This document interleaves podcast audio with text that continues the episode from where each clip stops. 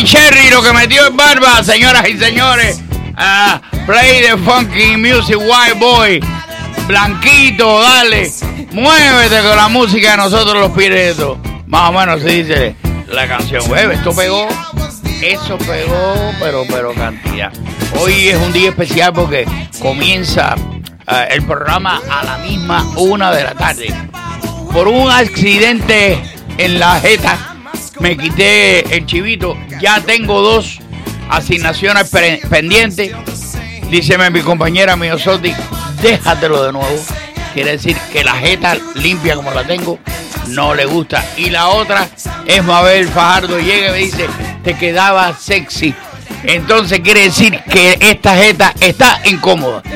Me recordó un cuento que dice un tipo a otro. Dice, yo tenía una barba como la tuya, pero tú sabes, cuando vi lo fea que me quedaba, me la quité. Y dice el otro tipo, le digo, no, yo tenía una cara como la tuya. Lo que pasa es que estaba tan fea que me dejé crecer la barba. Así, señoras y señores, comienza este programa con este chiste barato. Un chiste, vaya, de 4 por 5, 5 menos 4. Quiero decir, ayer no pude venir. Ayer tuve un percance y no pude venir. Pero yo, obviamente que esto es para ayer, debí haberlo comentado. En el día de ayer, porque es el día inmediato después de Cuba Nostalgia, quiero mandarle desde aquí mis felicitaciones a los que organizaron Cuba Nostalgia por lo bonito que quedó este año la fachada de las de la cantidad de vocación a la ciudad de La Habana, como lo distribuyeron. De verdad, los escenarios, yo estuve viendo a Alfredito Rodríguez, tenía loco a cuanta medio tiempo había. Había como 30 mujeres en el escenario con Alfredito. La muestra de que ese Alfredo todavía tiene vigencia y que la gente lo quiere muchísimo. Así, literalmente, yo estaba en una esquinita y vi a todo el mundo, a un pueblo entero, gozando con Alfredito Rodríguez en un escenario. En ese escenario después venían, creo que Alexis Valdés, venía Albita, en ese. Y en el, o no sé, porque nosotros, la emisora nuestra, estaba, como quien dice, de una forma muy decente en el culo del mundo. Y yo, que tengo problemas en el corazón, en los riñones, en todos lados, tuve que caminar. Y no había una guaguita para gente de la tercera edad como yo. O alguna cosa de esa que te dejara a gente con catarro en la misma parte de la emisora. No, la emisora estaba ya casi, ya hay una emisora por ahí. Ahí estaba la emisora. Era inmediata a la parte de Tropicana. En Tropicana estaba Luis Bofill con su descarga y buenísima. Y ahí me encontré a varias amigas, artistas y gente muy recontrabuena en lo que estuvimos trabajando, en lo que trabajábamos en la emisora transmitiendo para acá. Humberto me cedió el espacio. Dime, Barbella. Perdón. Bongo. Buenas tardes, Ramón. Buenas tardes, Eddie. Ramón. Sí. ¿Cómo anda? No te oigo, Eddie. No lo oigo. ¿Qué tal, Eddie? ¿Qué pasa, mi brother? ¿Cómo estás tú? No, muy bien, muy bien. Que hacía rato que no podía llamar. ¿Sabes que aquí? Sí, señor. Estoy en el trabajo bastante limitado en ese aspecto. Pero ya estoy, que estaba sin chivo ya. Ya sin chivo, compadre, con la cara limpia. Déjame decirte una cosa. Como le he tenido que tener durante años, porque como imitaba, si necesitaba pelo, bueno, pues me lo ponía. Pero siempre tienes que, para las imitaciones y todo eso, tienes que tener la cara muy limpia. A mí me gusta siempre, la primera oportunidad que tengo, dejarme pelo en la cara. Y mucho más ahora, con lo que me dijeron 2 compañeras, tú sabes. Mi Osote, por un lado, déjatela. Me dijo, te voy a dar un tip femenino, déjatelo. Y esta que está aquí, no, esta que está aquí me dijo, ay, te queda muy sexy. Quiere decir que esta jeta en blanco la tengo que botar. Así que, ¿cómo está, Monguito? No, bien. No, pero quería hacerte comentario. Ya vi que estuviste por Cuba Nostalgia. Sí, señor. Este año yo tenía otros compromisos y no pude ir, pero sé que hubo cambios y que eso lució muy bien. Me encantó ver la programación, vi eso que estaba Alfredito, que estaba Bofill, o sea, que se usó gente de aquí. De primera, de aquí y de primera. Así que eso, pues ya de entrada a mí me encantó eso, tremendo, y todos los que actuaron, por lo que vi ahí, fantástico. Pero mira, estuve en otro evento que te quería mencionar. Venga. En el downtown del Doral el sábado, por los festejos por el 20 de mayo, actuó Carlitos Oliva y los sobrinos del juez en un restaurante allí en Las Vegas. Tremendo aquello, una cosa, parecía un oasis dentro de lo que se está viendo aquí por la música y eso. Oye, ver en un local tan bonito a un grupo como el de Carlos Oliva, con sus guayaberas blancas de manga larga, haciendo esa música que ellos hacen, lo mismo en inglés que la de que hacen en español, fue fantástico. Qué bueno. Y el público que estaba allí reunido, lógicamente, fueron a celebrar, entre ellos, entre las personalidades distinguidas, Jorge Rodríguez de La Poderosa. Y en cuanto lo vimos, yo estaba con nuestro amigo Arturo del Monte, fuimos ahí a saludarlo. Y yo jocosamente le dije, mira, si está La Poderosa aquí. Y escribí esta décima que dice así, porque fue lo que pasó. Venga. Dice, a Jorge Rodríguez vi en el Doral celebrando, Carlos Oliva cantando con los sobrinos allí. La Poderosa está aquí, le dije en forma jocosa. Y Jorge apuntó a su esposa, al tiempo que ripostó, olvídate, no soy yo, ella sí es La Poderosa. Está bueno, Monguito. Bueno, está bueno, mi hermano. Eso fue las palabras que él me dijo, así que hay que... Claro, pasando de lo que él dijo, seguro que sí. Gracias, bueno, mil. La pasamos muy bien y me alegro que tú la hayas pasado también igual por allá por Cuba Nostalgia. Cómo no, ¿okay? Muy interesante. Gracias, mi hermano. Gracias a ti, gracias a ti por entrar. Y verdaderamente, ustedes saben que yo siempre estoy haciendo chistes con los compañeros, haciendo chistes con la emisora. Gracias a Dios me lo permiten, porque no podría yo limitarme. Yo soy una persona que tengo una edad y que cuando tenía la mitad de la edad no me gustaba que me limitaran, ni pedir disculpas, ni mucho menos. Me gustaba echar a andar y por ahí para allá, que me cojan las pelotas bien, y si no también. Pero esto que voy a decir lo digo con toda honestidad y con seriedad. Yo tuve varias salidas en el aire. Cuando Humberto se retira, entro yo. Y estuvimos transmitiendo acá a la emisora, que se encontraba en el aire nuestro compañero Rey Río. Y honra, decía Martí, y lo tengo que decir. La cantidad de gente que oía en la emisora, la cantidad de personas que llegaban ahí a nuestra emisora, donde estaba el recinto ahí, y las muestras de amor hacia nosotros. Obviamente yo me encontraba ahí y las muestras fueron directamente a mi persona. Agradecido, muy, muy, pero que muy agradecido con todo ese público que en el camino, la trayectoria que era larga, que eran cuadras en este evento bajo techo, pero eran cuadras entre una cosa y otra. También encontramos a muchas personas que oyen a nuestra emisora, que nos oyen a nosotros. Hay un matrimonio que se casó mayor. Y ella es una señora que tiene más de 80 años. Pero tú sabes que fue linda cuando joven. Que es un pollo. Una señora con una vistosidad. Y el marido, que cumplía años ayer u hoy, tenía 89 años. Pero fíjate, los 89, el hombre parecía que tenía 75 años. Y entonces muy simpático. Ella se llama Fabiola y él Arturo. Y ella me escucha todos los días. Y él me saca una foto de ella a los 50 años. Reina del carnaval, la madre. Por Dios, qué clase de mujer. En bikini. No, la foto de ella de su cara, una cara bellísima. Y yo la piropeo y le digo, señora, con el respeto que usted merece, no tiene que contármelo. Usted se nota en verla. Todavía que usted fue una joven bella.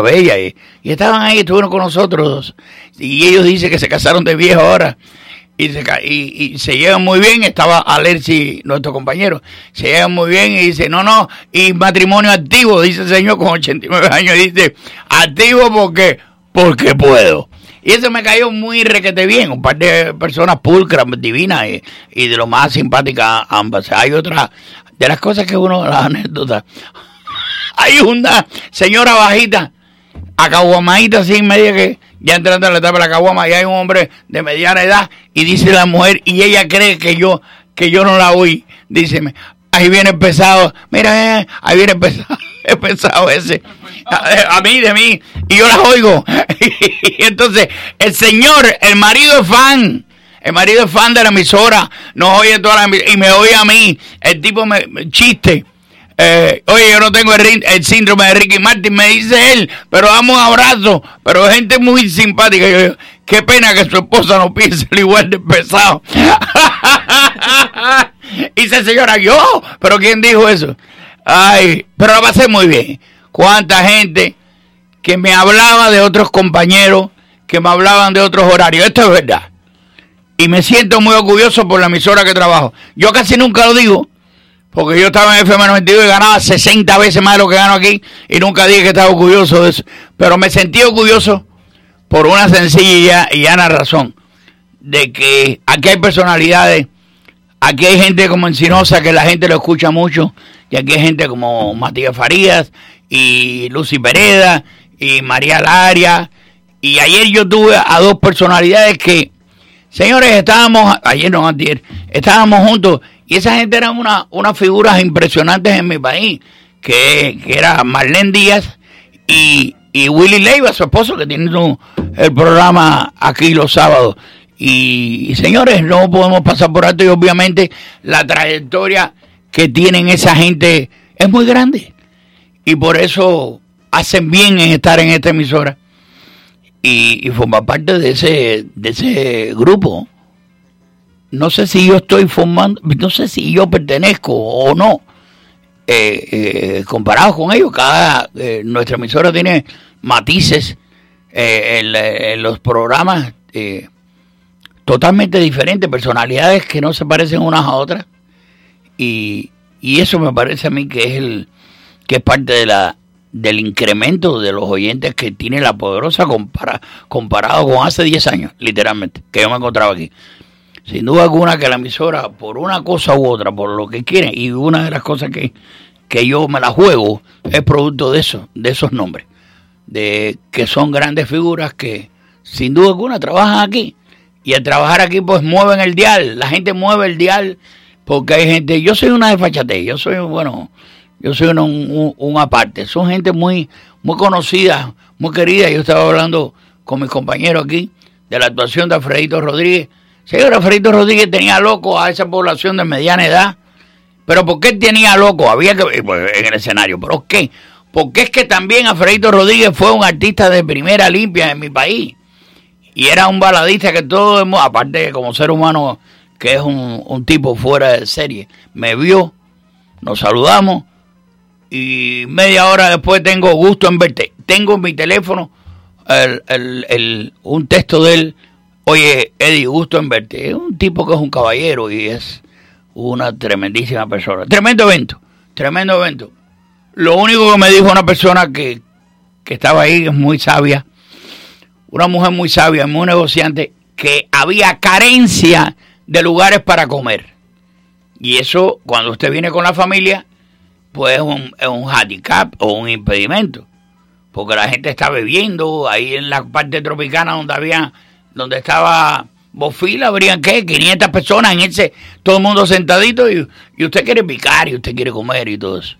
Pero en sentido general, desde que usted entra y está mirando los automóviles de época, hace 50, 60, 70 años atrás, ya usted está gozando visualmente lo que espera ver de primera, y efectivamente, ya desde que pasé por ahí, que vi los carros, y después seguimos, pues muy, muy bonito, una evocación muy romántica de la Cuba de ayer, pero no podemos hacer críticas desfavorables, al contrario, son críticas favorables en todos los aspectos, porque la verdad que estaba repleto de padres con hijos y abuelos con los nietos y eso en su malecón,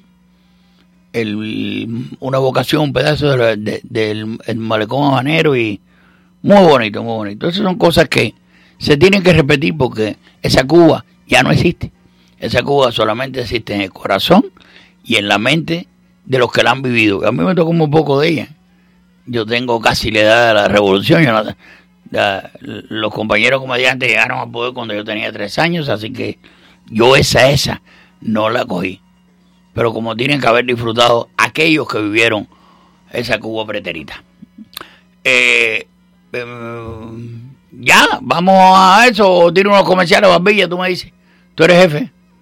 Dale, que va. No, hablando de Cuba nostalgia, que hay que seguir hablando de no me cansé de estar allí, de disfrutarla y de pasarla bien con la gente que iban a ver directamente a nuestra emisora por el bombo, por la... No, el bombo, por la ruleta, por todas las cosas, los regalos que fue dando, que iban dando nuestros compañeros. Así que súper bien con Alexis, súper bien con Humberto, que fue el que yo de una otra forma pues sustituyo. Así que ahora viene una música que les va a decir a ustedes a dónde vamos. Suele suceder los martes y quiero que siga sucediendo los martes durante mucho, mucho tiempo. La música suena algo así como...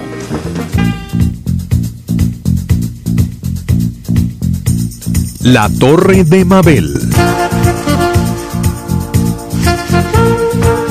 Bueno, obviamente el tema de Mabel Fajardo, Mabel en su torre o la Torre de Mabel. Buenas tardes.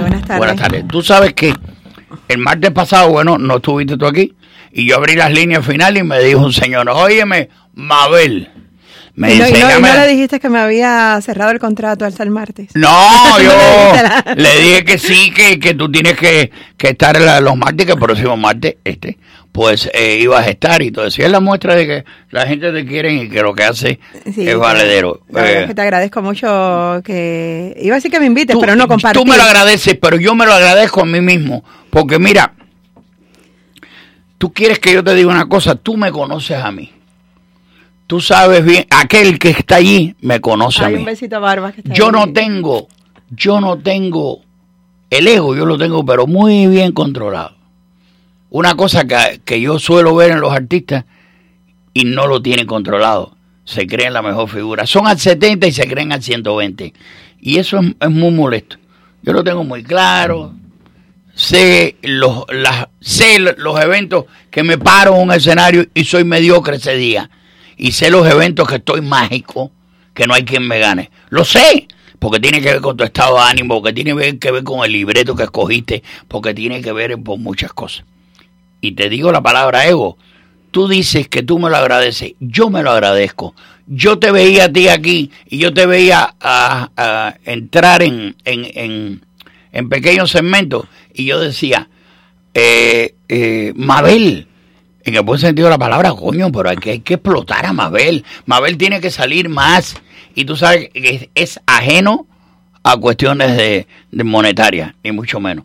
Era el que se perdía mucho de tu sabia, se perdía mucho de tu información. Es que mi trabajo es periodístico y se centra en los servicios informativos, gustaba, pero a ti te gusta la otra parte.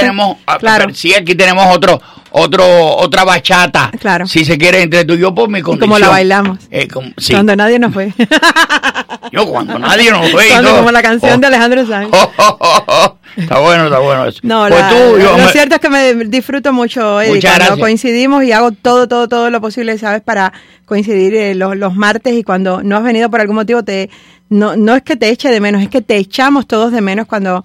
Por algún motivo no vienes los martes, no puedo sustituirte, no es imposible, pero siempre digo que cuando no estás es como una paella sin arroz, falta lo principal. Oye, qué linda, papá. Yo soy una paella, cuando estoy es como una paella sin arroz. Mira qué clase de imagen, esa imagen culinaria divina. ¿Eh? Puro camarón. Puro camarón. Ay, proteína. Ay, Eddie, hoy, buenas tardes a toda la audiencia. Has empezado dando las gracias. Te envían saludos amigos como Kiko Argüelles, Arturo del Monte, caramba, saludos también a Compañoni, que estuvo aquí hace unos minutos. Y entonces ha dicho que te mandan besos. Tú sabes que ellos no tienen ningún tipo de... Son del club de fans de tuyo. Y hoy voy a intentar llevarte a un sitio, porque hay algo que me gustaría mucho hacer contigo, muchísimo. Pero no te lo voy a decir. ¿No pones esa cara? No, porque el horario... No, si lo que te voy a proponer se puede hacer a cualquier hora, solo que tú me digas que sí. Pero voy a dejarlo un poquito al final, vamos a dejarlo ahí para el final. Y dando las gracias, si me permites, quiero agradecer a las personas que en nuestra página de internet diste las gracias a los oyentes que estuvieron conversando contigo durante Cuba Nostalgia. Y quiero agradecer a todos los oyentes que en nuestra página de internet, en el Facebook, se hacen amigos de La Poderosa y Cadena Azul, y además deciden... anotar. La traje nueva para acá. Sí, la fui a buscar a Nicaragua. No me pueden decir que no. Sarina, digo, le voy a poner un nombre de reina. Yo sé que ella se llama de otra forma y tú le pusiste Sarina. Tú le dijiste, tú eres Sarina. Una reina, claro. Tú no eres. Porque ella se llamaba, creo que Gloria, no sé qué cosa. Le digo, no, Gloria ninguno. Pues hay una Sarina que escribe aquí en los reportes. No sé si es ella o es alguien de su familia también que tenga ese hermoso... Otra Sarina, que vamos a agradecer, Eddie, los nombres que utilizan nuestros oyentes en el Facebook. Pepaluz García, Ignacio Bolívar Junco, Lucy Cardosa, Guillermo Obregón, Francisco Álvarez, Jorge de la Cruz, Antonio Hernández, Henry Rodríguez, Rodobaldo Rodríguez, Marta Macías, Mercy Martínez, Esperanza Ulloa, Alberto Triana, Óscar Esquía, Ignacio Bolívar Junco, otra vez que escribió, Nancy Gutiérrez, Freda Payán, Lázaro Águila, Francisco del Barrio, Teresita León, y aquí tengo a otra lista más de Rolando Ríos, Alberto Triana, Olga Griñán, Giovanni Herrera, Minga Celaya, Alberto Triana, también por aquí otra vez. ¿Cómo se llama? Minga Celaya. Bueno, las personas ponen un nombre. No, a veces se ponen el apodo. O se ponen los apellidos o algún tipo de alias. Pero es un poco guaguancosera. ¿Cómo es Minga? Minga Celaya, Minga Celaya. Un poco así, veo. Y entonces tenemos a Teresa Delfín, a Liseta... Alea, que cuando le... Alea, parece lo de la copa de la canción. Niurka Tatiana Roque Almaguer, se ha puesto todo la retaíla de sus apellidos. Margarita M. Velázquez, Miguel Vergues Pérez, Luz Alba Zapata Arias, Jessica Pavón, Carlos Ablanco, también a Jean Peña, Yo Colón, Gemma de la Noval, o Gemma, lo escriben como en catalán, Gemma de la Noval, Christian Hauser, Nora Fontanals, Jaime Guerrero, lo han puesto Guerrero Jaime, Beatriz Franqués, y aquí tengo la otra, Carlos Negrón, Dimitri Vega, Michael Román, Efraín Arboláez, Leo Hernández y Mari Fernández. Y hay unas, Arturo López, Guadalupe Gamboa, Ramón Alonso, son todas las personas, Gilsan Bastidas, Araña Hernández, Marlene Barroso y Francisco del Barrio y Fernando Ramírez. Hay muchas personas, bueno. Isael Peña, además mucha gente joven también que está escribiendo y bueno, expresando. Hay una señora que me dejó un mensaje, se llama Cristina, no me han dado el apellido, y ha dicho que siempre trato temas muy elevados para la audiencia, como muy rebuscados. No es mi intención, eso fue no es negativo, siempre decimos también los halagos y también las críticas, pero lo que intentamos aquí conversar, como realmente conversamos en cualquier lado, claro, y contarle a la audiencia historias, realidades o situaciones. Mabel, yo estoy en contra, yo soy un comediante, no soy catedrático en ninguna universidad, me he leído 4 libros, como se nota, pero sin pretensiones, ni mucho menos, pero hay una cantidad de gente que tiene ansias de saber. Hay una cantidad de gente que uno con el lío del reggaetón y del churre y del ponte la mano de abajo, dame canzoncillo y todo ese tipo de barbaridades contemporáneas que nos sitúan a nosotros a la par con los primáticos y con los lemures. Pero hay una cantidad de gente que da pico y pala, que trabaja en pintura, que hace mecánica, que son gente muy normales, pero que no han tenido tal vez una educación suprema y tienen un ansia de saber que los martes no se pierden este programa, y es porque tú existes. Y la gente, hay programas educativos, la gente busca en el Discovery Channel en inglés o en español, los canales educativos. Ayer yo estaba, por ejemplo, perdonándome que te esté robando porque hay tiempo todavía, ayer yo estaba mirando una conferencia que da Steven Spielberg y John Williams. Baba, para chuparte los dedos en una biblioteca, todos los chamacos universidad haciéndole... Y entonces te ponían pasajes de las películas que John Williams le compuso la música a Spielberg. Desde Tiburón, brother, pasando por la lista de Slender, pasando por E.T., Indiana Jones. Pero yo quisiera que tuviera el tuteo, cómo surge, porque las discrepancias en esta escena no debe venir en música. Pero tú sabes qué cosa, que le gusta el cine. Era para chuparse los dedos. ¿Te gusta el cine? ¿Tú has visto? ¿Y tú has visto esa película? Pues es para chuparse los dedos. Hay una cantidad de gente que necesita saber, señores. El conocimiento no es una... Bueno, esa es la... Hay gente que no le interesa. Opinión, vamos a ver. Yo tengo un hermano que es triunfador. Mi hermano es un triunfador. Tiene 1 año y 9 meses menos que nosotros. Pero mi hermano no se ha leído un libro. Mi hermano es un tipo práctico. Mi hermano es un tipo pragmático. Es el tipo que viene... hacer 4 pesos a los Estados Unidos y lo logra. Ha sido dueño de edificios, ha sido dueño en lo que yo he estado en mis sueños. Pero no todo el mundo es como mi hermano. Hay gente que tiene necesidades. A mí tú me dices nada más la distancia que hay de aquí a la luna, coño, y yo trato de aprendérmela. Claro, hay gente que no le interesa eso para vivir. Pero lo que te quiero explicar, Eddie, que toda la audiencia que nos sigue nos dan su opinión. Y no tenemos por qué gustarles a todos. Por eso existe la libertad, por fortuna, supuesto, de escuchar el programa o no escucharlo. Porque yo te traigo aquí para descansar, claro, de mi voz de pelotero de tercera base de los Yankees.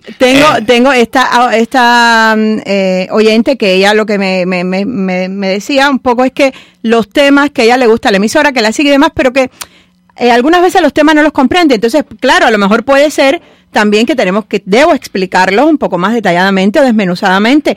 Estoy hablando de una oyente que me está dando un comentario. También su opinión es importante. Perfecto, y agradecemos eso. No nos gusta, es decir, primero, no nos gusta estar echándonos flores, porque el objetivo es que el mensaje que hagamos, lo que le contemos, lo que compartamos con la audiencia, sea de utilidad. Punto 1. Si no, el mensaje no llega al destino. Les guste o no lo que estamos contando, que se entienda. Ahora te voy a discrepar contigo. No me increpes, discrepa. Pero ¿a qué tú llamas utilidad? Porque, por ejemplo, ¿qué cosa? ¿Tú quieres ver cosas más? Esto me va a matar mucha gente. Okay. ¿Tú quieres ver cosas más banal que el arte de la pintura? ¿Qué cosa es? Pero es que el valor es el valor que alguien les da. Es un valor relativo. Claro, es un valor pero si tú me vienes a hablar del sistema solar en esta fecha, y yo estoy deseoso por aprender pormenores del sistema solar, y qué más grande, Saturno o Júpiter, y quién es el que tiene los aros, y que si yo tengo deseo de eso, es muy importante. Si tú no tienes deseo, cambias el día. Bueno, Eddie, hay una cosa sencilla. Mientras tú me renueves el contrato los martes, yo seguiré viniendo. Okay. Y tú lo vas a hacer siempre en respuesta a tu audiencia, que le guste o no mi participación contigo. Tú bien. De la Torre de Mabel, que va a Sahueceando y Sahueceando con la Torre de Mabel. Perfecto. Es decir, ese es el resumen. Y mientras también a Barbas que... Mira, que me dice que me debo llamar la Torre de Lola. Él siempre me ha dicho que yo debería llamarme Lola. ¿Tiene pin de Lola? Siempre me ha dicho. Pues hoy voy a intentar llegar a lo que me gustaría hacer contigo, Eddie, porque sé que lo disfrutarías mucho. Vamos a la música primero, porque quiero llevarte por un recorrido. Vamos hoy de viaje. Vamos a ir a una canción que es de la década, finales de los 70, principios del 80. Hermanos son gitanos, eran gitanos, uno de ellos falleció, quedan 2 de ellos. Son conocidos popularmente, creo que se conocen en Estados Unidos, sobre todo entre la población latina o en el este de Estados Unidos, como los Chunguitos. Son los hermanos de Azúcar Moreno. Vamos a escuchar esta canción, que es una de las canciones más hermosas que sonó en España en esta época, para ver cómo puede haber una con V de versión, una versión, y cómo esta persona que la versiona logra entrar también en una música que les gusta a personas que tienen más de 80 años y a jóvenes de 15 años. Vamos a escuchar esta original.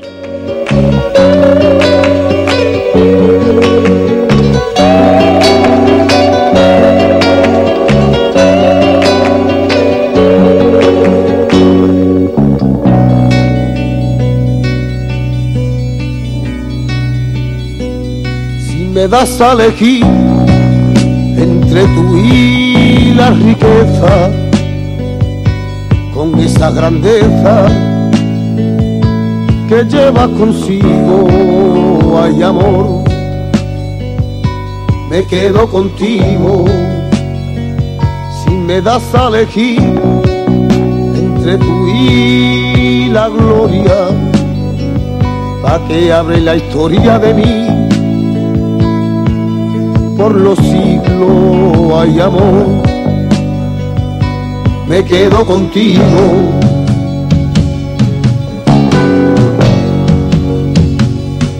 Pues me he enamorado y te quiero,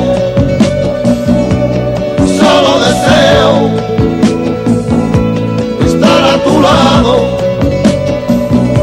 soñar con tus ojos, besarte los labios, sentirme en tu brazo, que soy muy feliz.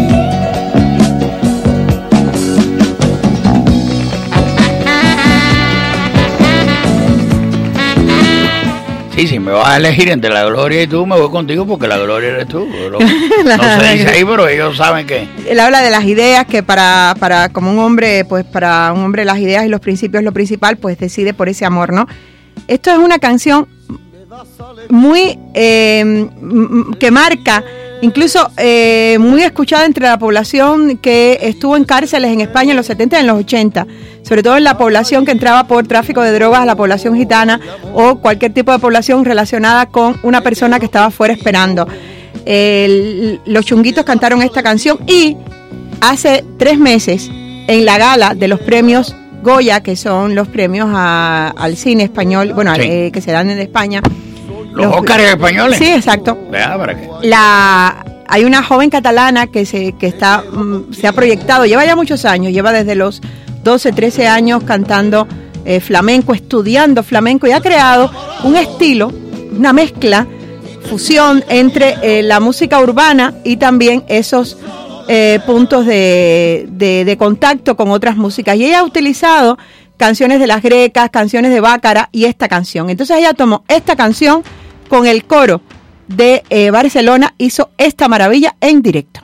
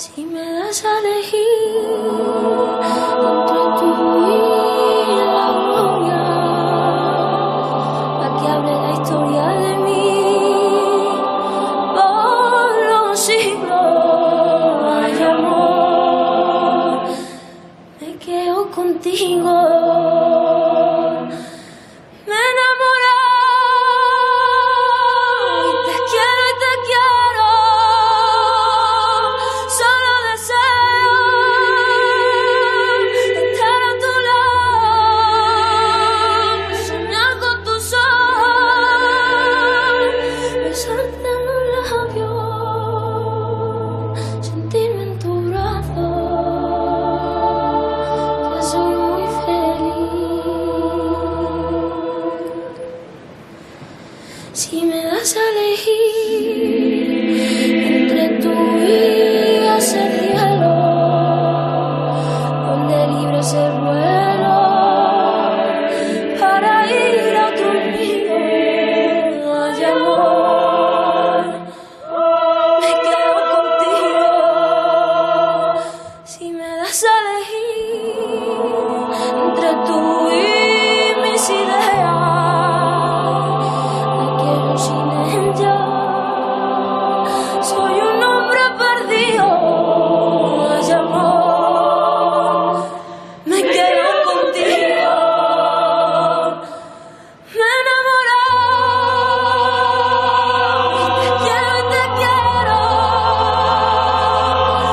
emocionante, Eddie. Sí, es que canta muy bien.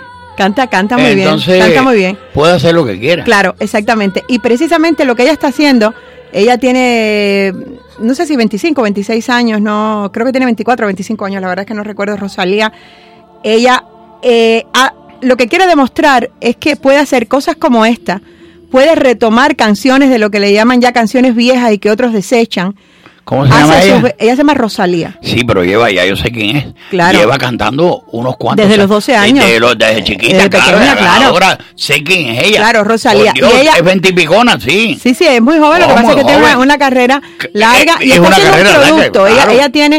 Ella tomó un libro del siglo XIV y realizó su disco, que es un disco raro para lo que está ofreciendo. Por supuesto, lo ha convertido en un negocio porque lleva una estética, lleva todo. Claro. Y al final ella habla además compone canciones, trabaja con Guincho, que es uno de los productores de música urbana más importantes de Europa y de España.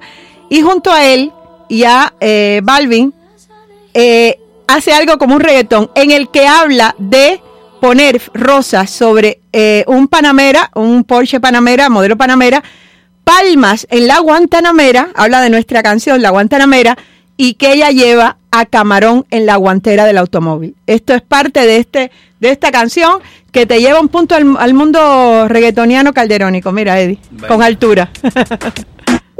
El demo lo canto con Honduras, dicen una estrella, una figura, de Héctor aprendí la sabrosura. Nunca he visto una joya tan pura. Esto es pa' que quede lo que yo hago dura. Con altura. Demasiadas noches de travesura. Con altura. Vivo rápido y no tengo cura. Con altura. Y de joven pa' la sepultura. Con altura. Esto es pa' que quede lo que yo hago dura. Con altura. Demasiadas noches de travesura. Con altura. Vivo rápido y no tengo cura. Con altura. Y de joven pa' la sepultura. Con altura. Pongo rosas sobre el Panamera, pongo palmas sobre la Guantanamera, llevo a Camarón en la guantera, de la isla, hago pa' mi gente y lo hago a mi manera. Flores azules y quilates, y si es mentira que me mate. Flores azules y quilates, y si es mentira que me mate. Con altura, con altura. Esto es pa' que quede lo que yo hago dura. Con altura. Demasiadas noches de travesura. Con altura. Vivo rápido y no tengo cura. Con altura. Tire joven pa' la sepultura. Con altura. Esto es pa' que quede lo que yo hago dura. Con altura. Demasiadas noches de travesura. Con altura. Vivo rápido y no tengo cura. Con altura. Tire joven pa' la sepultura. Con altura. Acá en la altura están fuertes los vientos. Ponte el cinturón y coge asiento. A tu jeva y al ave por dentro. Yes. El dinero nunca pierde tiempo. No. Contra la pared. Ahí habla. El dinero nunca pierde tiempo, Eddie. El dinero nunca. No, pero lo Balvin, que las frases las frases iniciales, sí, de la Guantanamera. Y pongo rosas sobre el Panamera, es decir, rosas sobre el Panamera, pongo palmas en la Guantanamera y llevo a Camarón en la guantera. Si Camarón oye, resucita y oye eso, muere. Yo creo que le gustaría. No, yo creo que sí, porque Camarón justamente hizo, él viene del flamenco puro, sí, y rompió, él fue criticado en su momento por cantar. Carlos Vives es criticado por los que cantan el vallenato puro. Carlos Vives criticado desde su vestuario hasta por su timbre de voz para cantar el vallenato. Los innovadores, Juan Luis Guerra también, aunque viene de Berkeley y es un excelentísimo cantante que ha hecho que fuera de las fronteras dominicanas se escuche bachata y se escuche merengue, ha sido súper criticado con unas letras, con unas canciones bellísimas. Bueno, Camarón no le gustaría, tú dices que a Camarón no le gustaría. Bueno, ahora cuéntame, ¿qué pensaría uno de los personajes históricos de los que vamos a hablar ahora y de los que también hemos conversado en otra ocasión? ¿Qué pensaría Gengis Khan si le ponen este reggaetón en mongol? Por primera vez probablemente en la radio se ponga un reggaetón en mongol. Mabel, escúchalo. Esto es horrible, le arrancaría la cabeza a todos los reggaetoneros eso. Y Gengis Khan lo hace, si yo lo conocía.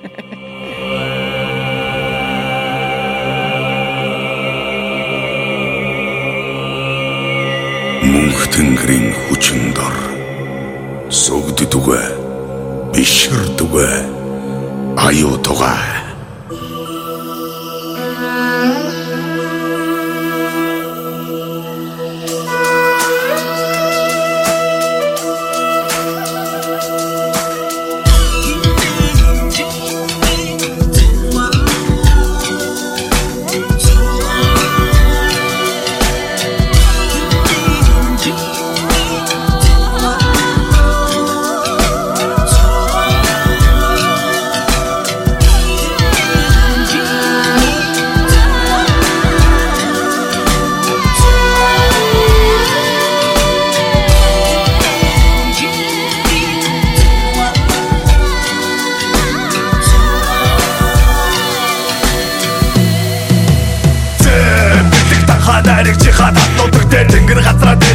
тях дондосло Сүнтэй өдрийн жолон дотор сайдар нууцаж хавгасан Сүндэдэ би нэг ухаанасан суралцаж өслөө Дорны цагаан сарны туяа мөнгөн гингээ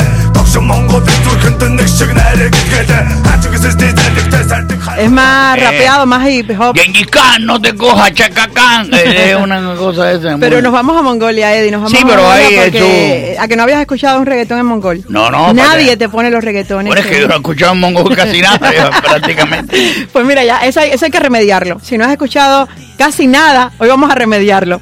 No sé. Okay. No voy a hablar de Mongolia, pero sí voy a ubicar una de las canciones, es decir, una de las del tipo de música más raras del mundo.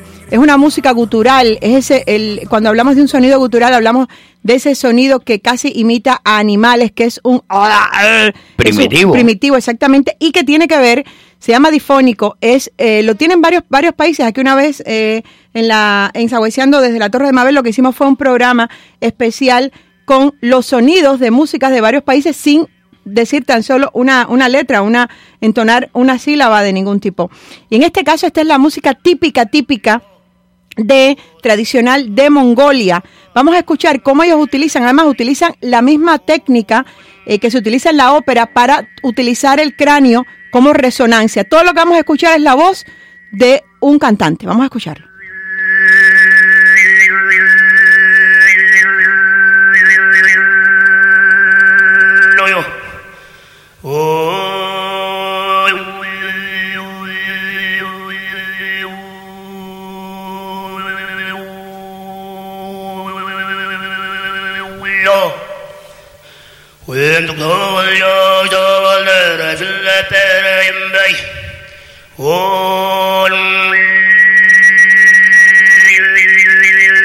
Ay, me resulta un poco incómodo. Estaba hablando un señor Perejil, pero no. Tiene mensaje y todo, es decir, tiene letra y todo. Yo te voy a decir una cosa. Aquí había una cantante en América peruana, Ima Sumac, que lo que hacía imitaciones con su voz, lo que ella hacía de animales y cuestiones imitando animales. Y después de escuchar esta música gutural, pienso que algunos instrumentos lo que han intentado es imitar ese sonido, porque realmente parece un sonido de un instrumento musical. Es decir, de un instrumento como de cuerda, bueno, como de tripa de animal o algo así, al menos a mí me suena así, sin conocer profesionalmente de música. Y en la etapa de Gengis Khan, nos vamos ahí porque hoy les voy a contar a la audiencia, si nos da tiempo, vamos a ver si nos da tiempo, la historia del pasaporte. ¿Cuándo surge el pasaporte? ¿Cómo surge este documento que permite en la actualidad y que tú tienes uno igual al que tiene uno de Ghana? Barbas tiene uno igual. Tiene deseo. Bueno, el de Ghana o el de Nepal o Barbas tiene unos iguales a los que tiene el de Francia. Los de Cuba son diferentes. No, son todos iguales. No, no son iguales, son más. El de Cuba es pasa hambre, pasa miseria, pasaporte. ¿Por qué? Porque todos tienen, hoy vamos a deshojar y no la margarita, porque todos los pasaportes ordinarios, es decir, que no sean de diplomáticos ni de ejecutivos en el mundo, tienen 32 páginas. Y eso fue pautado en el año 1920, se reunieron los diferentes países y el problema de la frontera era complicado después de la Segunda Guerra Mundial y después de la Primera Guerra Mundial, y se estableció el pasaporte con unos cánones determinados que tengan el mismo tamaño y las mismas hojas para todos los países. Así que vamos a revisar el librito. Las 32 porque se tomó como una forma de... Una medida, sí, para tomar una media que no pasaba ni de un número excesivamente grande ni un pequeño, y además estábamos en un momento en el que las personas no solo tenían que sellar el pasaporte al pasar de un país a otro, sino de una ciudad a otra, porque las leyes fueron cambiando hasta estandarizar eso. ¿Cuándo surge el primer documento de viaje? Una de las cosas curiosas es que en Mongolia existen una pila de piedras a la orilla de los caminos, lo que nosotros conocemos y se conoce de España como mojón. Nosotros utilizamos la palabra mojón para determinar parte del excremento humano, pero en el camino de Santiago de Compostela y en diferentes caminos todas aquellas piedras que son marcan para medir millas, para señalar el camino. Para señalar el camino. Primero por dónde vas, a dónde vas o a dónde has llegado. Depende de donde vengas o a donde quieras ir, ahí tiene una cierta información. Claro. Eso se llama mojón, no es una palabra ni indeseable ni nada, es un término que las personas, por ejemplo, en las ciudades donde vemos en la calle, en una piedra o en un troncho de algo, el nombre de la calle o del lugar, eso se llama legalmente y correctamente mojón. Bien, eso... Claro. Sí, en Cuba también en la zona del Vedado, de Miramar, estaban los mojones en las esquinas que indicaban pues los números. Hay barrios en Miramar que tienen sus esquinitas. Exactamente. Que la gente de vez en cuando, porque también le da ese. Está aquí en Coral Gables existe, y en otros lugares también existe. Sí, claro. Entonces, en Mongolia, que es un país muy extenso, existe uno de los niveles de tradición nómada más grande dentro del país porque son poblaciones ganaderas y todavía existen. Cambió por esa tradición nómada. Mongolia cambió 21 veces de capital, cuando era Karakorum y cuando eran otros lugares. Pues ahora es Ulan Bator. Tiene un país de 3 millones de habitantes, pero ellos utilizaban este apilado de piedras para señalar, y todavía existen los caminos, sobre todo cuando ibas a zonas de agricultura. ¿Qué ocurría, Eddie? Que cuando iban a la guerra, en la etapa de Gengis Khan, cada luchador, cada soldado... Llegó a tener el imperio más grande del mundo. Sí. Hablamos de Roma, hablamos de las características de Grecia, cada uno de los pueblos con sus particularidades, hablamos de eso, de la cultura que Alejandro traslada, hablamos de lo que te dé la gana, siempre en Occidente dándole prioridad, hablamos de Nabucodonosor II con los caldeos, hablamos de los persas y todo, pero el imperio más grande del mundo llegó a ser el de Gengis Khan. Bueno, Gengis Khan, cuando ellos iban a las batallas, eran tantos miles de soldados que para poder conocer cuántos habían fallecido, hacían lo siguiente en la batalla. Cada soldado llevaba una piedra y antes de entrar al terreno de la batalla, unas millas antes, en un obo, O-B-O-O, se llaman estas pilas de piedra que marcan el camino, la separación entre clanes, es un marcador físico del camino y del territorio. Y las iban poniendo en estas pilas de piedra y se formaba un túmulo de piedra. Iban a la lucha.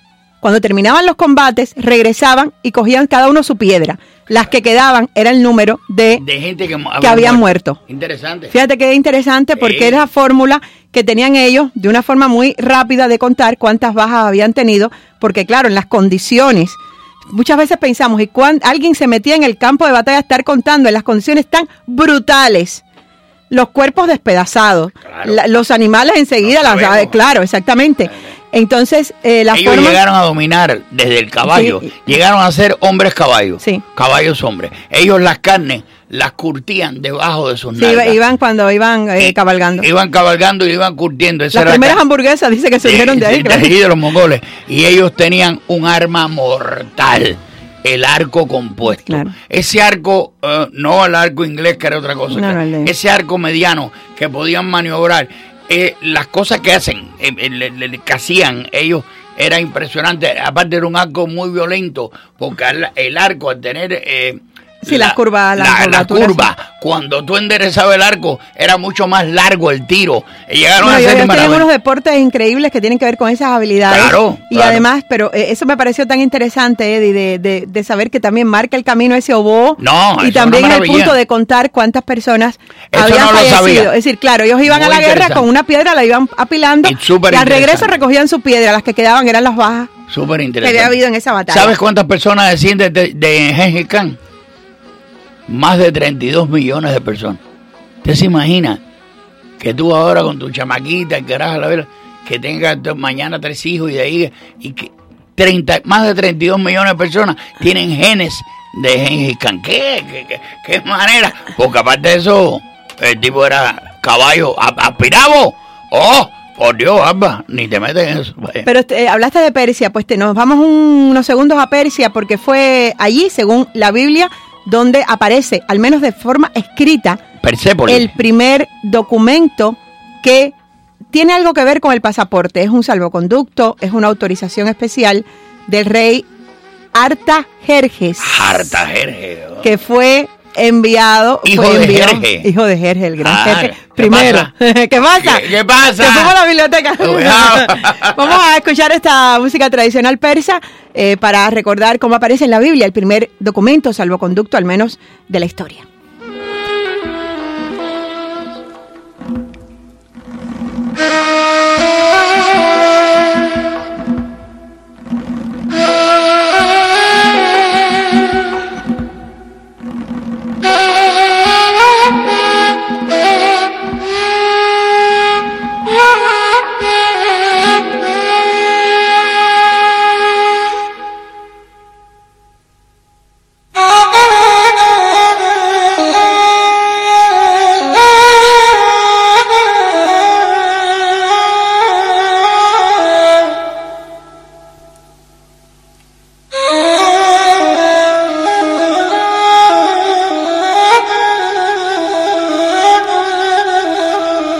Pues aparece, él enviaba unos emisarios a Judea y entonces les dio unos salvoconductos especiales para que no tuvieran problemas por el camino.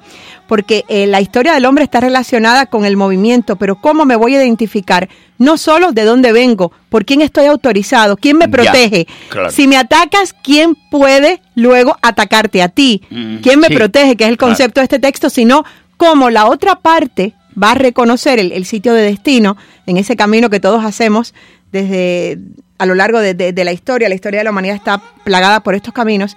Y entonces surge en este texto bíblico, es donde aparece. Aunque también hay documentación en la cultura china sobre determinadas tipos de chapitas. Ellos le llaman, la traducción de una chapa, es unos trozos de madera que identificaban, era más bien como una identificación personal del origen de las personas. Entonces se hacían con maderas de esos lugares porque no había otra forma de obtener esa madera. Claro. Y también había falsificaciones en la época, es decir, había trapicheo de este tipo de material para que otra persona de otro lugar pudiera presentarse como que venía de un origen y no era tal.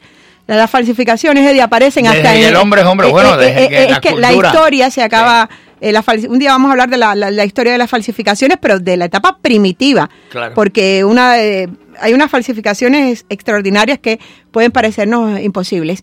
Es el rey Enrique V de Inglaterra, quien en el siglo XIV establece unos tipos de salvoconductos para identificar a los ciudadanos que él autorizaba. Ya. Entonces nos vamos a escuchar un poco la música del siglo, no sé si nos va a dar un poquito de tiempo, Eddie, pero bueno, vamos a ponerla, este anónimo de Saltarello del siglo XV en la corte del rey Enrique V.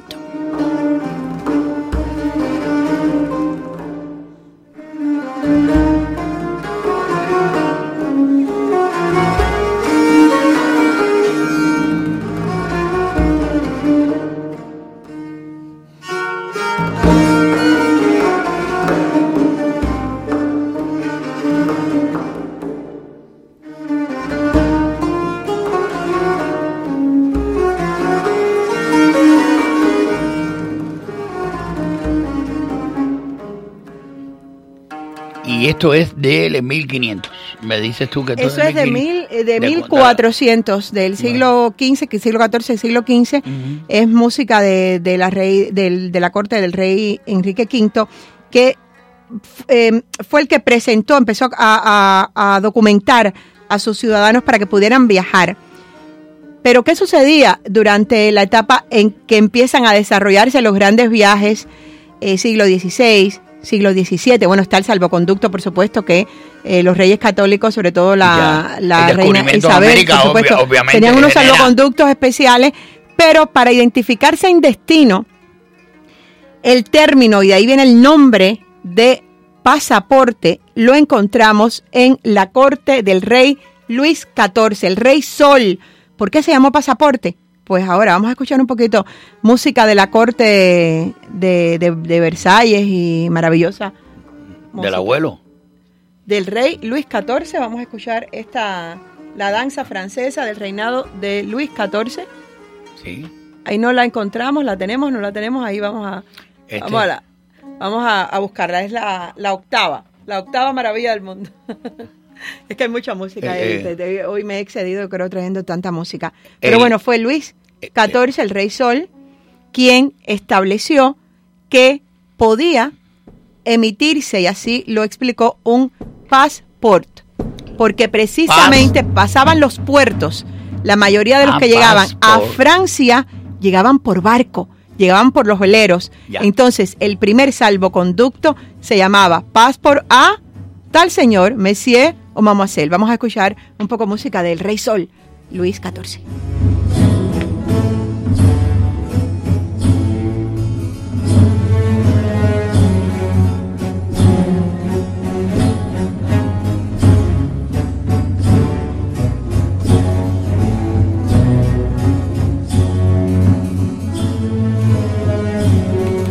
Luis XIV, el Rey Sol, tatarabuelo de Luis Miguel. El origen del pasaporte, porque en realidad el pasaporte luego tiene otro camino. Bueno, no nos da tiempo hoy, Eddie, y sí me gustaría haberte contado lo que me gustaría hacer contigo, pero no nos da tiempo. Bueno, hagamos una cosa, mañana yo tengo... ¿Solo una?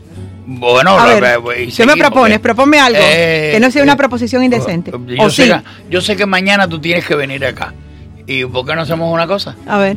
¿Por qué no haces el programa Tu Morro conmigo y sigues y complacemos a todos aquellos que les gusta la cultura? ¿No será un poco repetir? ¿Quieres mañana entonces? Bueno. Por supuesto, si tú no vas a repetir el programa este. No, vamos a seguir.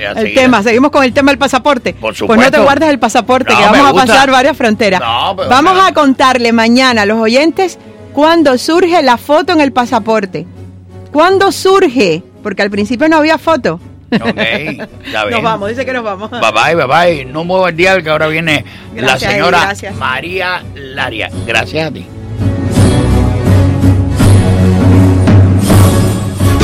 La poderosa 670 presentó Sahueciando.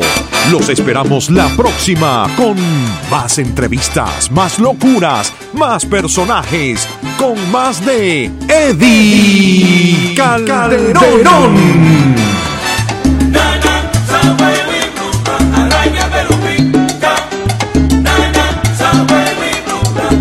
Lo mejor ya llegó. Finlay Medical Center, centros médicos especializados para beneficiarios de Medicare. Este es el momento de unirte a nuestra familia. Para más información, llámanos al 786-753-9090. Les habla el Chef Marín. Si usted cumple año esta semana, llame al 305-541-3300 para que se inscriba. Se lo celebramos en el restaurante Casa Marín, en Palavena 42, completamente gratis. Para usted y un acompañante, picamos un cake y tenemos música en vivo. Todos los viernes, Casa Marín, Palavena 42. Lo esperamos. ¡Cóbrate conmigo! Escuche los martes, desde las 6:30 de la tarde, la hora de la libertad y la democracia. Coordinador y presentador, Julio Martínez, por la poderosa 670.